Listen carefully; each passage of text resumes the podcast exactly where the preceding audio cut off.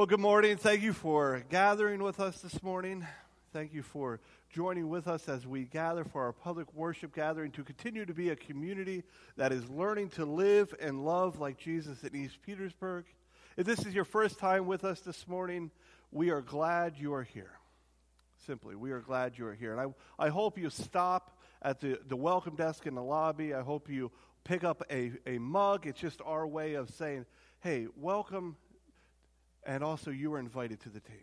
Inside that mug, you'll find that there's some, some aspects of our story, but we also look forward to getting to know a little bit of your story as well. So please, please stop and pick up one of those mugs. This morning, we continue our Lent series. We've been in this Lent series called Living Ink, a Lent series on finding solitude and silence and fasting in the wilderness. We are in our fourth week of this series. And in it, we look to reflect. As we have been learning, Lent is a deeply reflective season for many people. It is reflective of the 40 days leading up to Easter. It's a season in which is observed by many different Christian denominations, including those who are Catholic, what we may call mainline, or those which are more Orthodox. Traditionally, Lent is a time for those that observe it, that we, in time which you prepare yourself and you reflect and you look at your faith and you, and you take it face and head on. And you begin to, through a, a, bunch of spiritual disciplines, prepare yourself to see what God may be saying to you in that season. And you include a lot of prayer and penance and confession and almsgiving and making amends, self denial, and sacrifice over the past few years, it's also become a tradition that many Anabaptist churches and evangelical churches have started to explore as an important time in which we can learn to find solitude and silence in our lives. Put simply, it is a time in which we learn to pause, a time in which we just force ourselves not to be so distracted and to be so busy and to pause.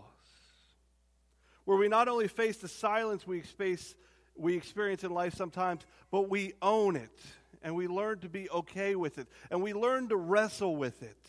And we wrestle with ourselves and with God in this season and what we may find Him calling us to in this season of pause. That is why this morning I've entitled our fourth study of the Living Ink series as Pausing and Alignment. Pausing and Alignment.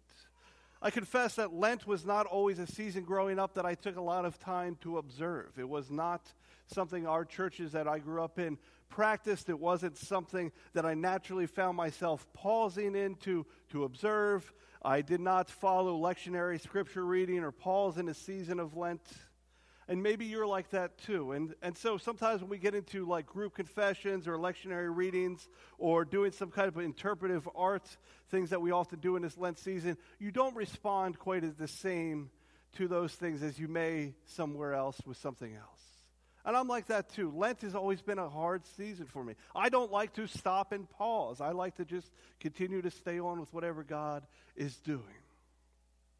Though, though it may not be how some of us like to respond or worship or reflect most naturally.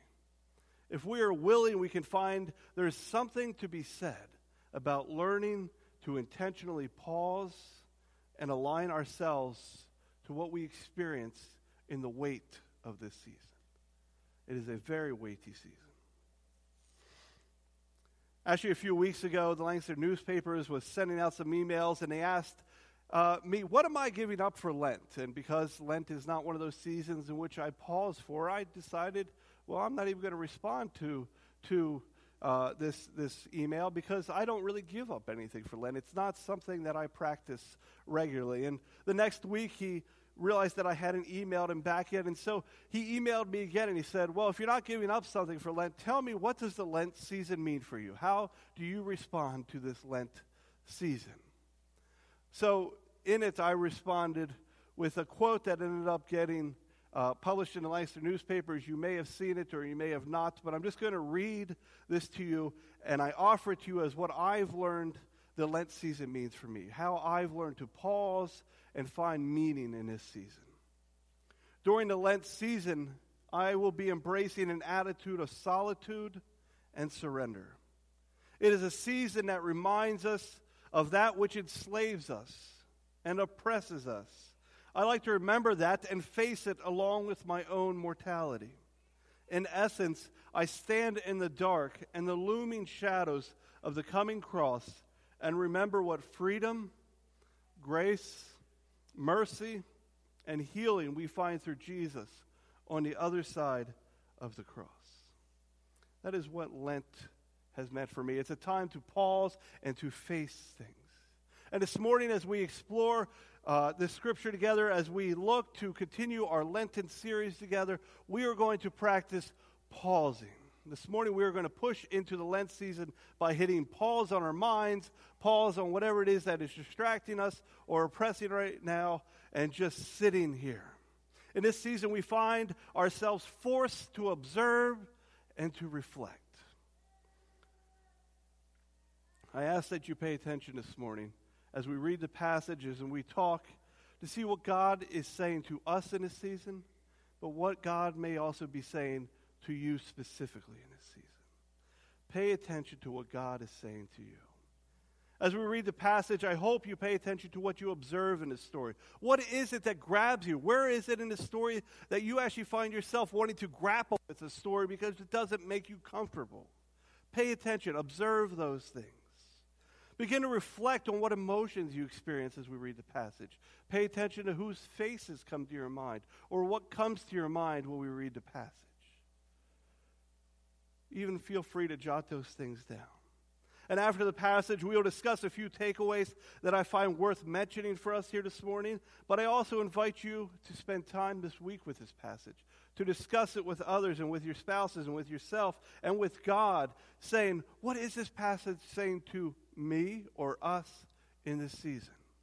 This morning through Lent, we remember the 40 days in which Jesus hit pause, the 40 days in which he spent time in the wilderness embarking in a path of discernment, both in solitude and silence and fasting, before starting his ministry. It was a time in which he walked out and purposely experienced abandonment to be able to observe and reflect what it was that God was calling him. That is what we are focused on this morning. I actually enjoy visiting deserts, so I love the idea of Jesus walking into the deserts. A few years ago, um, I, I enjoyed visiting this desert in specific. It's the white sands of New Mexico. Has anyone ever been there? Wow. So, the white sands of New Mexico is one of those places, it's the only place in the U.S. where the sand is actually white and not just like this dirty brown. It is a place that is very unique. It's what we would picture the desert looking like overseas uh, in a Middle Eastern country, but it's the only place in the U.S that we actually get those big sand dunes and all that, and it, it is nowhere near the ocean. I have my doubts that I could ever live in a desert, but I really do enjoy uh, going through them. But with all the cold weather and snow we've been having lately, I may entertain the idea of living in a desert just a little bit more. In 2009, Katie and I had just finished a tour.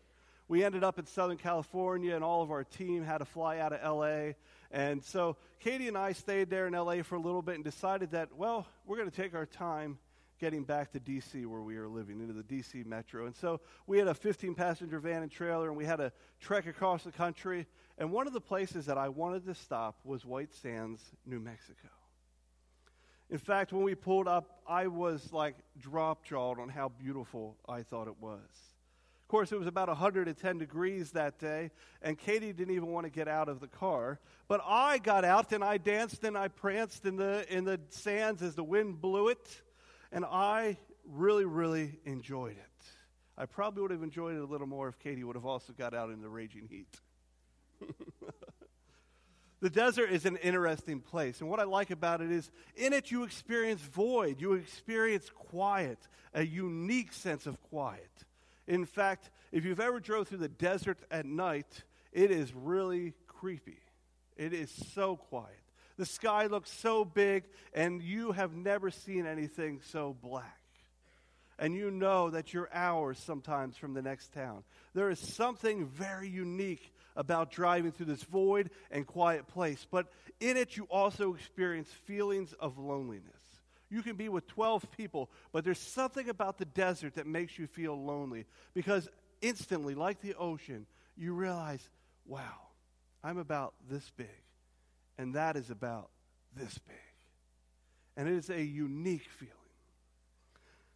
Jesus found the desert to be a great place to discern, to listen, to overcome before starting his ministry. And for many people, the desert has offered the same experience because it's void, it's quiet, it's lonely. And you actually have to wrestle with yourself. You have to grapple with yourself. You have to overcome temptations. You have to overcome yourself and loneliness. If you're sensing that God is working on something new in you, I encourage you to find what is my desert? Because it is a great place to walk into and to discern. In the same way, not every desert experience is so life giving as discernment and looking to see what God has next for you. In fact, the desert can actually take life from you quickly. A few years later, after that one, I think it was in 2010, I felt the desert in a completely different way. A way that mirrors some of the things Jesus had to wrestle with in the desert. We see that Jesus dealt with a lot of temptations in the desert. And we aren't always tourists roaming through the white sands. In fact, in 2010, we again experienced some time in the desert.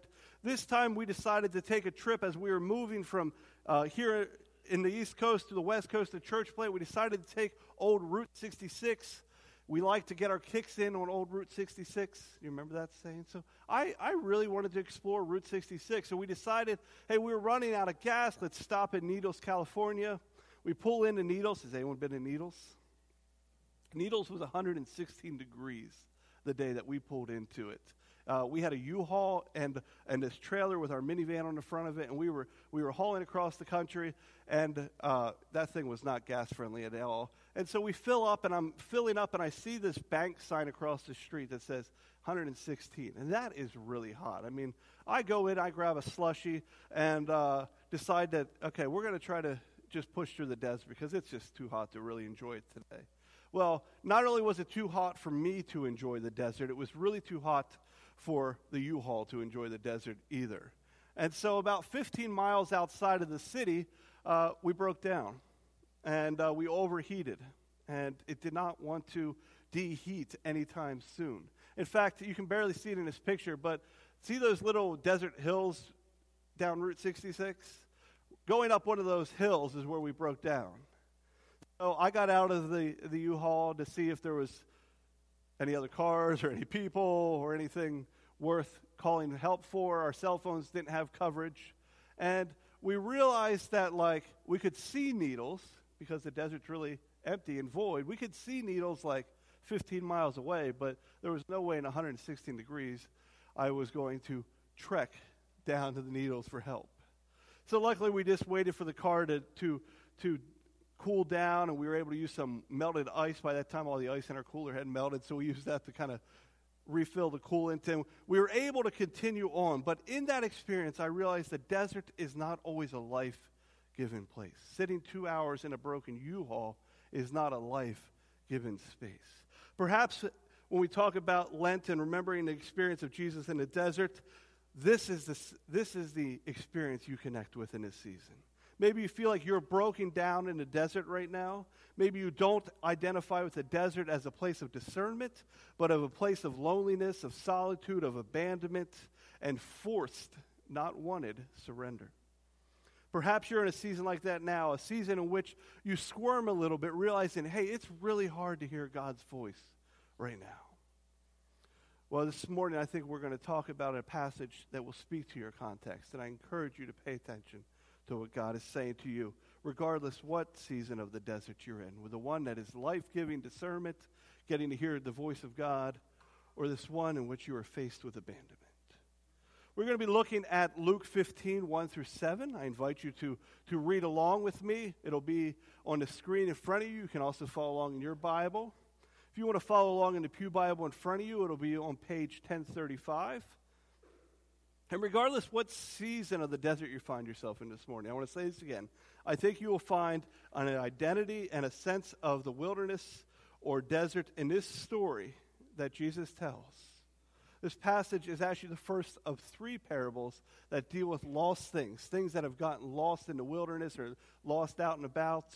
It's the lost sheep, the lost coin, and then the lost son. And if you're in a season of longing for God's voice and squirming to hear it in the desert a little bit, I encourage you to spend time with these three passages this week and listen to what the Father's heart says to those people who feel lost or abandoned. He, God loves to take that which is on the outside and bring it to the inside. And that's what we're going to read about this morning. That thing which is in the desert, he loves to bring into the oasis. Luke 15, 1 through 7. Now the tax collectors and sinners were all gathering around to hear Jesus. But the Pharisees and the teachers of the law muttered, This man welcomes sinners and eats with them. And then Jesus told them this parable. Suppose one of you has a hundred sheep and loses one of them. Doesn't he leave the 99 in the open country and go after the lost sheep until he finds it? And when he finds it, he joyfully puts it on his shoulders and goes home. Then he calls his friends and his neighbors together and says, Rejoice with me. I have found my lost sheep. I tell you, in the same way, there will be more rejoicing in heaven over one sinner who repents than over 99 righteous persons who do not need to repent. It's a passage we've come to know really well. It's a passage that we talk about a lot, and in it we usually make these really funny quirks like, well, sheep are really dumb, right? We say that. Whenever we read this passage, how many times have we heard somebody use the analogy that sheep are really dumb, right? And we're a lot like sheep, and so we're really dumb, and we need a really good shepherd to find us. Well, this morning I'm going to reverse that a little bit. I'm actually going to tell you sheep are also really smart. So there is this whole dumb side to sheep. When I worked at Sight and Sound, I, I got used to that. I mean, they weren't always the brightest things. In fact, they're always out in the weather. And so you know, they get yellow, they get sticky, they get dirty, they like to stay away from you and in their own group out there. And so there's part of them that isn't so bright. But there's also this side to sheep that are really, really bright. In fact, a study recently I read on the Huntington Post says this sheep can carry the mental image of another sheep or a person for two years. That's a long time. One, one interaction with a person, and that sheep can remember in two years what they think about that person, what that person made them feel, and how they need to respond in that situation. That is not dumb because I can't remember everyone's face two years alone. Sheep also have a really smart side to them. Sheep have a really great sense of community. Usually, sheep don't like to wander into the desert or the wilderness on purpose. It's not intentionally something they do. They like lush green grasses. Sheep don't look for trouble. In fact, they naturally run from it quickly. They have great senses and they're always on alert. They don't rely on one person to be on alert, they all have great senses. They like to stick together a lot. Sheep are pretty social, especially with each other, and it's usually go- easy to get more than one herd to connect together.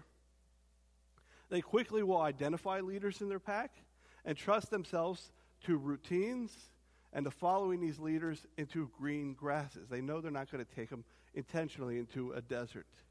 However, when a sheep gets separated from its pack is when we experience a sheep get kind of dumb. It's when it gets a little stupid. It's when it gets stressed. Its anxiety gets raised.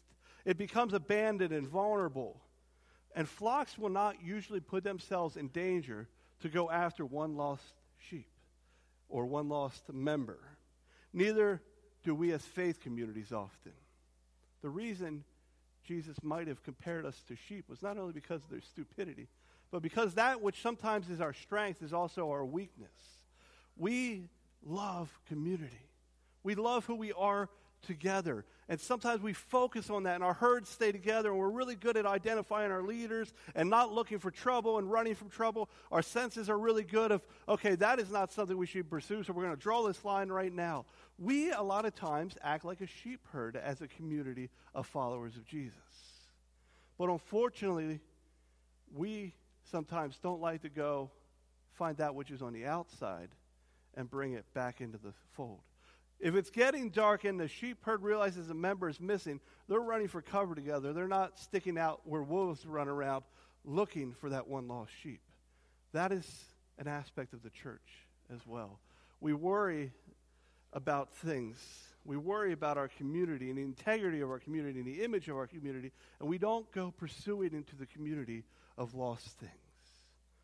So this morning, as we look at this story, as I read this story, let's pause and reflect. Let's discuss on some takeaways from this passage. You should have received the bulletin when you came in, and you'll find that there's some underlines in it, some places where I invite you to follow along, to fill them out as we, as we go over these discussion points. I encourage you to look at them this week. We don't get everything right away, and sometimes it's fun to come back and chew on things later and go, oh, I get that now.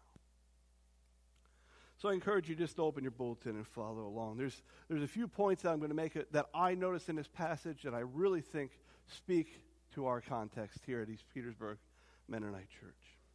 First, the first thing that we see is Jesus intentionally lived his life in such a missional way that actually invited the abandoned and unrepentant into community. Jesus intentionally lived his life in a missional way that actually invited the abandoned and unrepentant into community.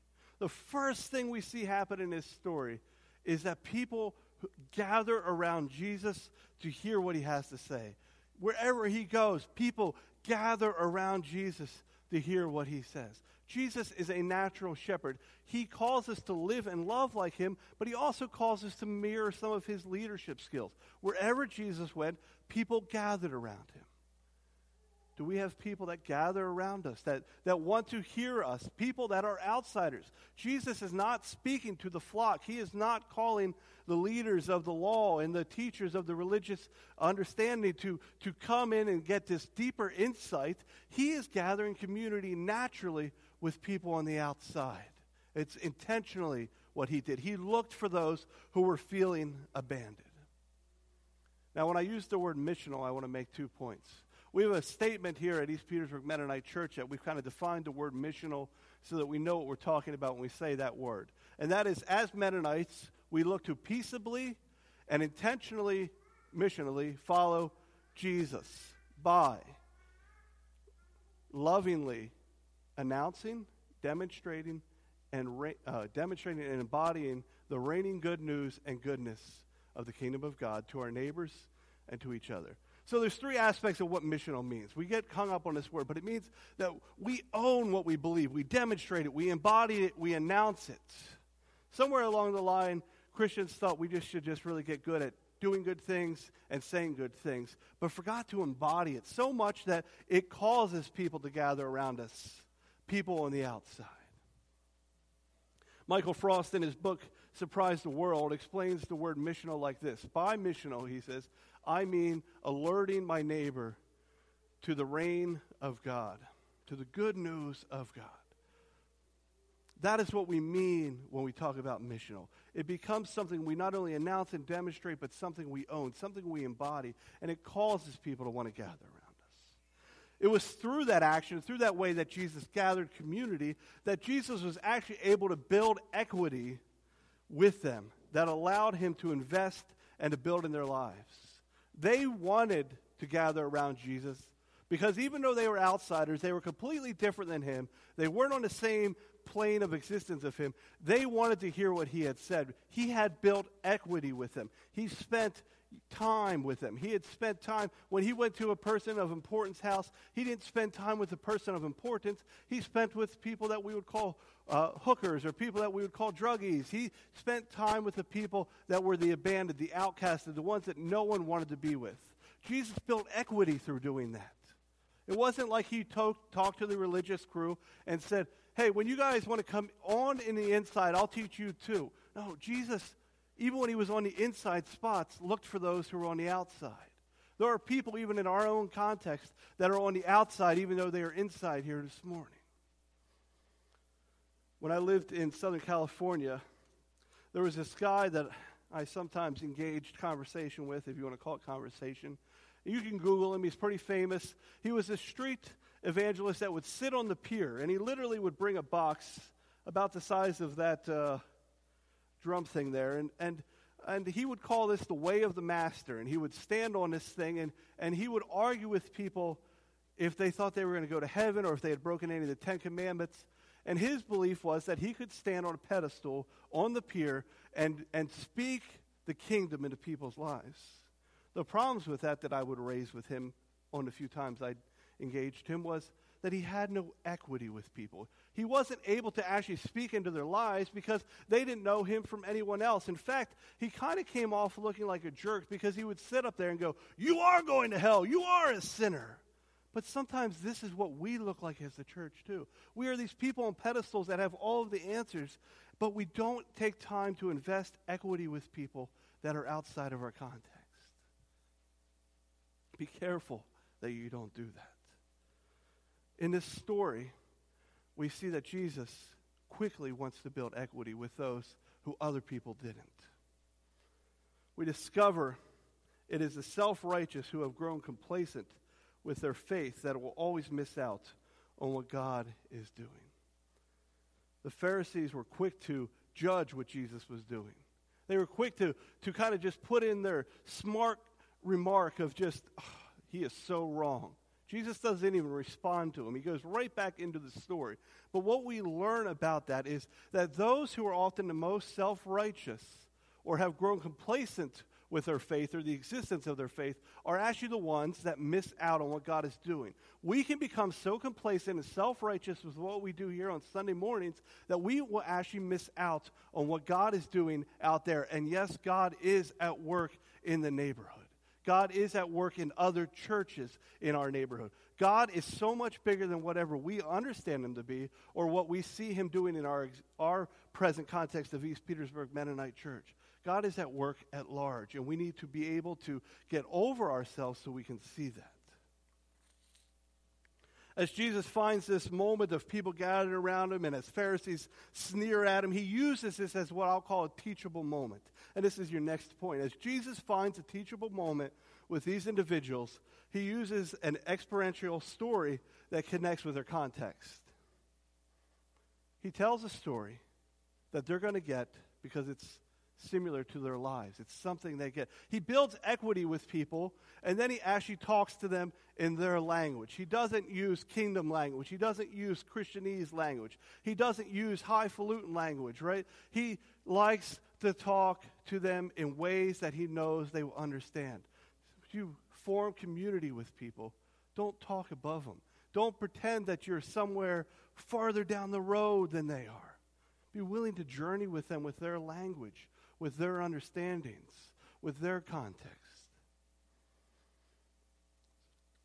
Look for these teachable moments as you gather community with people. Jesus' story illuminates aspects of the kingdom the love of the Father's heart and the trespasses of becoming complacent. It's three things that we see in this few short seven verses. We see some aspects of the kingdom, we see the love of the Father's heart, and we see the trespasses or the dangers of becoming complacent in our faith. The aspect we learn about the kingdom of God is that it rejoices when God's love gets to embrace an abandoned son or daughter. The shepherd doesn't care that these 99 sheep are okay. What he cares about is one of them is way out there. One of those is feeling abandoned. One of those is feeling alone. And that is what his heart is. He wants to be able to embrace that sheep, to be able to pick it up and put it on his shoulders and carry it home. He is not concerned so much about what we are doing here right now as much as he's concerned about what those who don't get to be here today are doing. That is the love of the Father. That is what we see coming. He wants to embrace an abandoned son or daughter. You know, I mentioned that, that sheep can be kind of smelly, they get sticky and yellow, yellow for being out in the weather. And God doesn't care about that. He still longs to embrace these sheep who are not clean, who are not in the fold, and get to be with these people that are a little yellow and sticky and smelly and a little annoying and our anxiety's raised because we're way out in the abandoned area and no one's around with us. That's where he wants to show his love. The aspect we learn about the kingdom of God is that it rejoices when God's love gets to embrace an abandoned son or daughter. In this story, we also learn that the Father's heart is continuously in pursuit of those in the wilderness, longing to carry what was on the outside and bring it to the inside.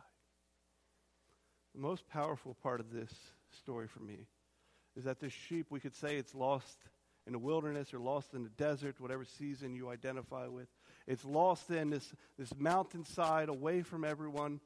And the flock has said, it's not worth our time, it's not worth our safety, it's not worth our comfort or our identity. The best thing we can do is not engage that lost sheep and just run for the fold. But in this story, the shepherd says, hey, it's great, but I'm, I'm going out there. I'm leaving you guys. You guys are fine. I'm actually going to go out there. I'm going to put myself in danger. I am going to put myself on the line. I'm going to go through this darkness to find that one lost sheep, to be able to put it on my shoulders, to be able to embrace it, to be able to carry that which was outside and bring it inside. Not tell him, here's the path to get back. We like to do that too. When you guys are ready to come back, here's the steps you got to follow to be one of us again. No, Jesus picks this sheep up. The shepherd picks his sheep up and carries it back to safety. The third thing we see is the trespasses of becoming complacent as calls us to be outsiders to the redemptive mission of God. The trespasses of becoming complacent actually calls us to be outsiders to the redemptive mission of God.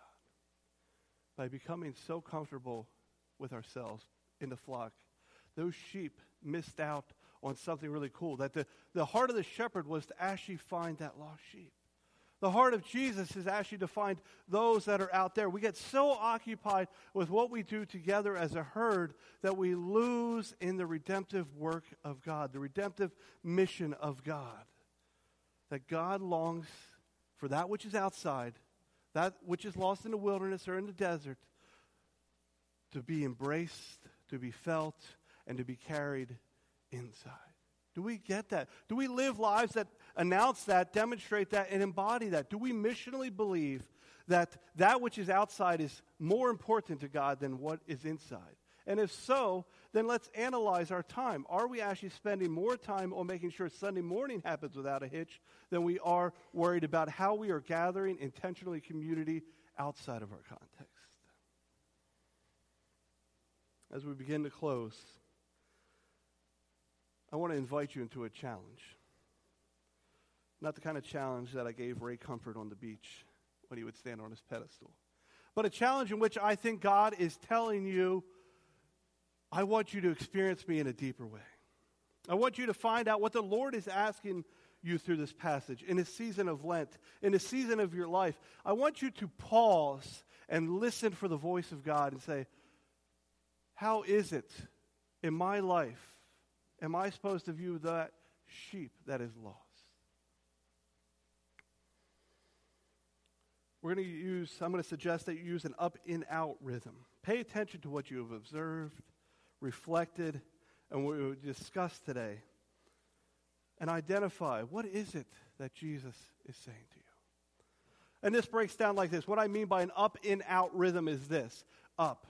What ways is God calling us as East Petersburg Mennonite Church, are you, as whoever you are, to discover the Father's heart a little deeper? How is he asking you not to get it up here, not just to hear it as a sermon that, hey, yeah, God is really occupied with uh, pursuing that which is on the outside? How do we begin to really go, God wants me to discover that? God wants me to point my life upward in such a way that I am also occupied with that. In what ways, as we hit pause in this Lent season, is God inviting you to discover the Father's heart just a little bit more. And with the in part, it's really easy. It's just where is Jesus challenging us in this context to be a little bit more like him? How can we at East Petersburg Mennonite Church, or you, how can we become a little bit more like this shepherd in this story? A little less concerned about the flock and a little bit more concerned about the neighborhood. How do we own that in this season as we hit pause and intentionally look for that? And the out part of the rhythm looks like this. How's God calling us to respond to those on the outside of our context? Both to those who are really outside our context in our neighborhoods, but also those that are in our context, those that are with us Sunday morning, right now, that are in the desert in some place, those that are feeling abandoned or feeling alone, those that are feeling like they are loneliness, that they are squirming to hear the voice of God, and they are in a desert place even though they are here Sunday morning. How do we get behind those? Sometimes we have made those people feel that way, and other times they've done something to feel that themselves. But how do we become occupied with being part of their healing process?